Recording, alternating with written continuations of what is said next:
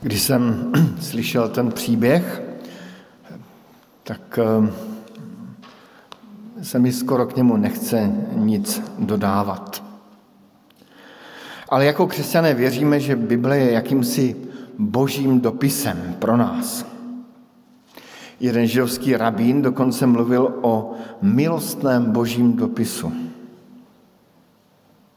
Často, když připravují kázání, tak si představují tu boží ruku, která píše příběh, příběh, příběh pro svoje děti.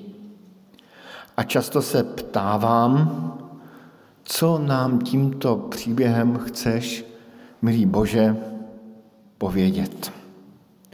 A tu otázku jsem si dával znovu a znovu během čtení tohoto příběhu mnohokrát. Na počátku byl otec Jákob. Otec, který dobře věděl, co to znamená být miláčkem jednoho z rodičů. Kdybychom četli o kapitoly dozadu, tak eh, bychom četli ten příběh o tom, jak Izák, otec Jákoba, miloval Ezaula, chlupatého Ezaula, a matka zase měla ráda Jákoba. A díky tomu, že oba rodiče dávali přednost jednomu ze svých potomků, vznikl mezi nimi veliký spor, který téměř skončil bratrovraždou. A my se v tom příběhu posuneme zase zpět do toho příběhu, co jsme viděli nyní, tedy o několik desítek let dál. Jákob už má jedenáct synů a dovoluji si odhadnout, že dokázal držet svou náklonost ke všem synům na úzdě. Ale u Josefa, posledního, nejmladšího, kterého ještě porodila jeho milovaná Rebeka, ta Rachel, pardon, eh, tak tam tu svoji náklonost nedokázal ovládnout. Čteme tam, a čítali jsme, slyšeli jsme, Izrael miloval Josefa víc než ostatní syny. A svoji lásku dal najevo i barvným oblečením pro Josefa. A Josef mu donášel zlé zprávy o svých bratrech. To vše vypůsobilo nespoutanou nenávist. Čteme tam doslova, znenáviděli ho a nevěděli se s ním prívetivo rozprávat. Jak eh, ta Bible, potažmo Pán Bůh, pečlivě ty emoce popisuje. Znenáviděli ho a nevěděli se s ním prívetivo rozprávat. A do již bez tak napjaté situace vstupuje pán Bůh a dává Josefovi prorocké sny. Vidění budoucnosti. Počúvajte, co se mi prisnilo. Boli jsme na poli a vyjázali jsme snopy. Můj snop se postavil a zostal stať. Vaše snopy sa rozostávali dokola a klaňali sa mojmu snopu. Mal som ešte jiný sen. Klanělo se mi slnko, mesac i jedenáct hvězd. To už bylo silné kafe, jak se říká, i pro bratry, ale i pro otce Jákoba, který miloval Josefa jako jedináčka. I Jákob se rozčílil a poslal Josefa do patřičných mezí. Napětí mezi sourozenci houstlo a jestliže předtím Josefa znenáviděli, že se s ním nevěděli privetivo rozprávat, tak nyní se chtěli Josefa zbavit. Sny od Boha byly tou poslední kapkou, která způsobovala už neregulované splanutí hněvu. Využili chvíli, kdy měl Josef jít z pověření otce překontrolovat bratry. A Josef byl hozen svými, bratry do studny, kde měl umřít. Později se svého bratra Josefa zbavili přece jenom o něco humálněji. Prodali jej do otroctví. A tak čteme tento rodinný příběh. Příběh psaný boží rukou a ptáme se, proč tento příběh? Co nás tímto příběhem chce pán Bůh naučit? Nejsem pán Bůh ani prorok, ale pokusím se jako kazatel několik postřehů povědět a další postřehy si můžete povědět dnes při obědě nebo při odpolední vycházce. Ten první postřeh, který jsem tak si uvědomil, že v tom příběhu nemáme kladného hrdinu. Každý z těch mužů příběhu na sobě nese jistý díl z odpovědnosti za napětí v rodině.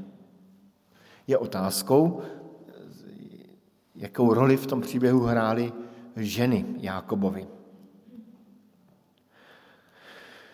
Každopádně napětí v rodině houstlo a nikdo neměl odvahu nějak to napětí řešit.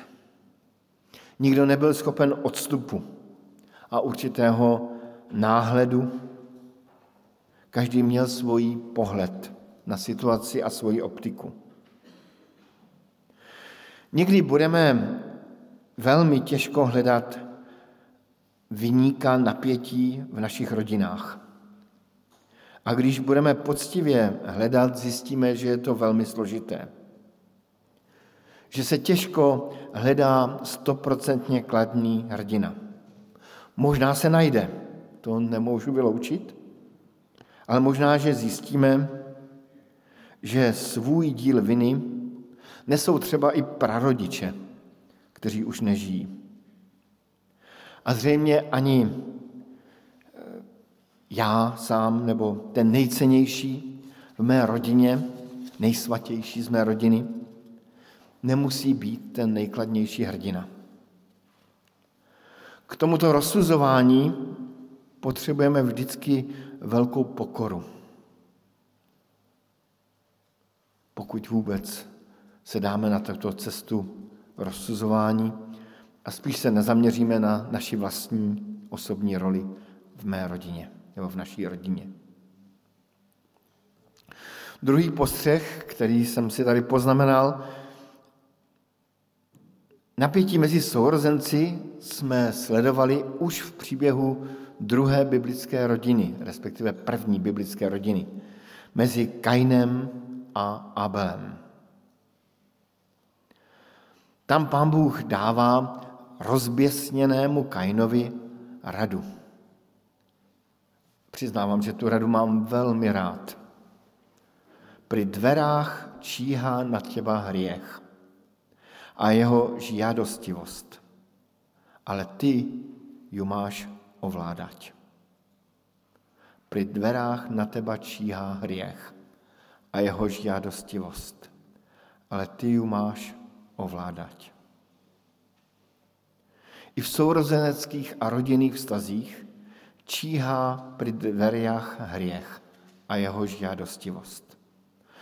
Proto je důležité od začátku sledovat sama sebe a dokázat si přiznat, že nejsem schopen sám sebe kontrolovat. Možná, že nějakou takovou sebekontrolu potřeboval jak Jákob, tak Josef, tak ti bratři.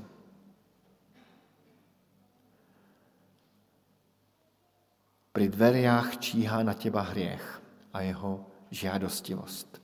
Tu větu bychom si měli dobře zapísat do našich srdcí a myslí. Také je potřeba vypjaté situace od začátku překrývat milosrdenstvím. Jakub a poštol Jakub z Nového zákona říká krásnou větu. Teďka si uvědomu, že to není Jakub, ale Petr. Ehm, říká toto.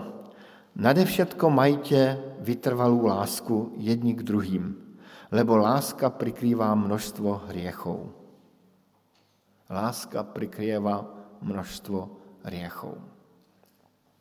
Mám v jednom zboru na východě dvě známé, A jsou to takové dvě ženy, které v tom společenství a nakonec i v tom městě nadělali spoustu zlého. Kdo se s nimi setkal, tak, tak, tak se necítí úplně dobře. A byly mnohé snahy nějak něco s nimi udělat. A kdykoliv u nich jsem a kdykoliv jsem se s nimi loučil, tak mě vždycky říkali jednu větu. Co bylo špatné, prosím překryj láskou. Co bylo špatné, prosím překryj láskou. A mě ta věta vždycky tak trošku jako provokovala právě od nich, ale nakonec jsem si uvědomil, že překrytí láskou a milosrdenství je jakýsi první stupeň pomoci. Taková první pomoc. Jako kdybychom přiložili nějaký obklad na ránu. Sice to neřeší podstatu, ale aspoň to stišuje napětí.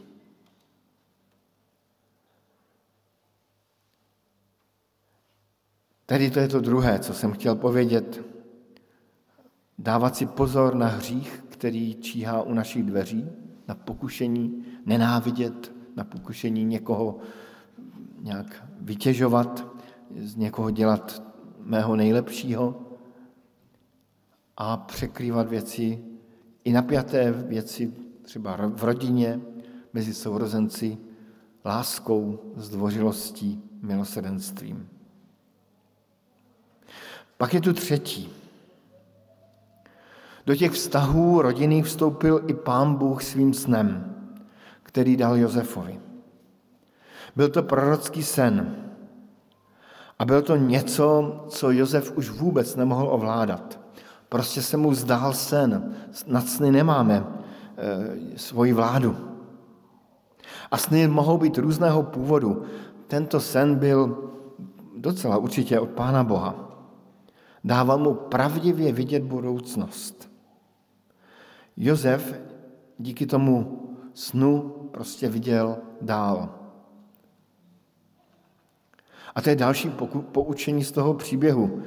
Skutečnost, že do našich životů vstoupila víra v Pána Boha, může naše životy a vztahy ještě více zkomplikovat.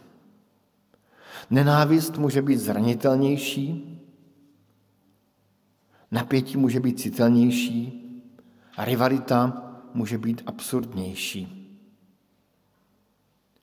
Jak bolí, když eh, když někdo, kdo mluví o lásce, kdo třeba má kázání o lásce, dokáže hned po kázání někomu něco ostře povědět.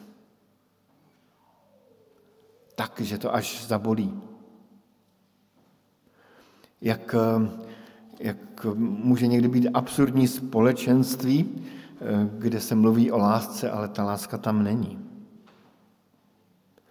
Jak může být úsměvná rivalita. Vzpomínám si na takový rozhovor, který jsem zažil také na východě, kdy doslova jeden bratr prosil druhého bratra, aby rozsoudil, kdo měl lepší kázání, jestli Volodia nebo Saša. Dodnes vidím, jak ten můj kamarád, moudrý člověk, říkal, ne, o tomhle se s tomu nebudu bavit. A ten bratr stále prosil, ne, pověz, pověz. Kdo měl lepší kázání? Napětí mezi lidmi, kteří se snaží mít boží vidění skutečnosti, který může celou situaci ještě vyostřit. Jak se má rodina, rodiče, sourozenci chovat k černé ovci, jinak takové svaté, slušné církevní rodiny? Jak je to obtížné. A naopak, jak se má rodina, která o Pánu Bohu moc neví, chovat ke svatému členu rodiny, který se najednou změnil a, a chová se úplně jinak. Vzpomínám se na jednu maminku, která doslova svého syna prosila, aby šel na pivo do hospody. Teď si přece chodíval. A on teďka nechce jít. Nenadarmo Kristus říká ono drsné slovo, nemyslete si, že jsem přišel na zem uvést pokoj. Nepřišel jsem uvést pokoj, ale meč. Víra v Pána Boha nám život často ulehčuje, ale často i přitěžuje. Tady to je třetí bod, ještě čtvrtý bod. Celá vypjatá situace se změnila v tom našem příběhu v jednom okamžiku. Totiž v okamžiku, kdy došlo k takové dějné křižovatce. Bratři se zbavili Josefa. Navždy, na věky. Zůstalo jim špatné svědomí, to víme, když ten příběh čteme dál. Otci zůstal nesmírně těžký smutek. A Josefovi zřejmě vědomí, že celou situaci vůbec nezvládl. Možná, že ho ani nenapadlo, že, že ty věci se dozrály až do, do, do takovýchto konců. Byla to tedy nějaká změna, nějaká křižovatka jejich rodiny, ale nebylo to dobré řešení. To vyřešení přišlo mnohem později. Velmi často se vztahy napravují, až když okolnosti rodin vztahů dospějí až na křižovatku dějin. Dějin rodin, dějin sourozenců i přátel. Sám si uvědomuju, že jedno z přátelství, které mě vydrželo celou základní školu, minimálně celou základní školu, vzniklo tím, že jsme se v první třídě, myslím první den školy, s jedním spolužákem eh, pobili. Dokonce tekla krev. Ale to byla křižovatka, která spojila naše životy. My jsme potom spolu podnikali spoustu pěkných věcí až, až do do jinožského věku. Ale můžou být jiné, potom vážnější, dospělé křižovatky. Může přijít nemoc, která najednou změní během jedné vteřiny optiku. Může přijít smrt. Může přijít vážná rodinná nouze. Může přijít rozchod. Takové křižovatky je potřeba využít a na nich se správně rozhodnout. K pátému bodu, který chci povědět, tak eh, uděláme takový dlouhý přemet o 2000 let dopředu. Ty lidské křižovatky ukazují k té dějinné křižovatce, ke které v podstatě nějakým způsobem ukazuje i náš příběh. Ten Josefův příběh nám připomíná Krista, Božího syna, který byl také zajat a který byl ukřižován. A nám ten příběh o Kristu a jeho smrti ukazuje na to, že, že tu byla nějaká zásadní dějina křižovatka. Křižovatka mezi člověkem a Bohem. A že každý, kdo pochopí, že ten Kristův kříž byl tou zásadní dějinou křižovatku, kde mu bylo odpuštěno, takový člověk potom dostává lepší schopnost odpouštět druhým lidem. Ten příběh, který jsme četli a který jsme částečně i viděli, nám poví mnohem více. Nenadarmo je to příběh velmi oblíbený, Právě zřejmě proto, že se v tom příběhu poznáváme. Já jsem si dovolil říct nějakých pět pozorování, ještě zopakuji. To první je, že v příběhu nemáme kladného hrdinu a že ani v našich rodinných příbězích nemáme kladného hrdinu. To druhé, že v našich srdcích číhá žádostivost a hřích a je potřeba ji ovládat a překrývat láskou. To třetí je, že to, že vstoupí do našeho života Pán Bůh, neznamená, že se všechno vyřeší. Může to být naopak všechno složitější. Pak jsme si řekli, že ta celá situace se změnila na nějaké dějinné křižovatce, kdy se Josefa zbavili a že i naše životy se můžou děj, měnit na nějakých dějinných křižovatkách. A na závěr jsme si jenom připomněli letmo, že tou nejzákladnější křižovatkou lidských dějin, dějin vztahu člověka a Boha, je Kristův kříž, pod kterým to nakonec všichni stojíme. A já bych byl rád, kdyby to dnešní kázání pokračovalo i u vás doma. Můžu dát takový námět, zkuste přemýšlet, co by mohl udělat Josef lépe, co mohli udělat bratří lépe, co mohl udělat ten Ruben lépe, Juda lépe. Jak by to možná mohlo dopadnout úplně jinak? Těch, těch námětů na přemýšlení a na rozhovor je, je hodně a já vám i ten rozhovor přeji a, a přeji, abyste i z toho pokračování dnešního kázání mohli mít užitek. Amen.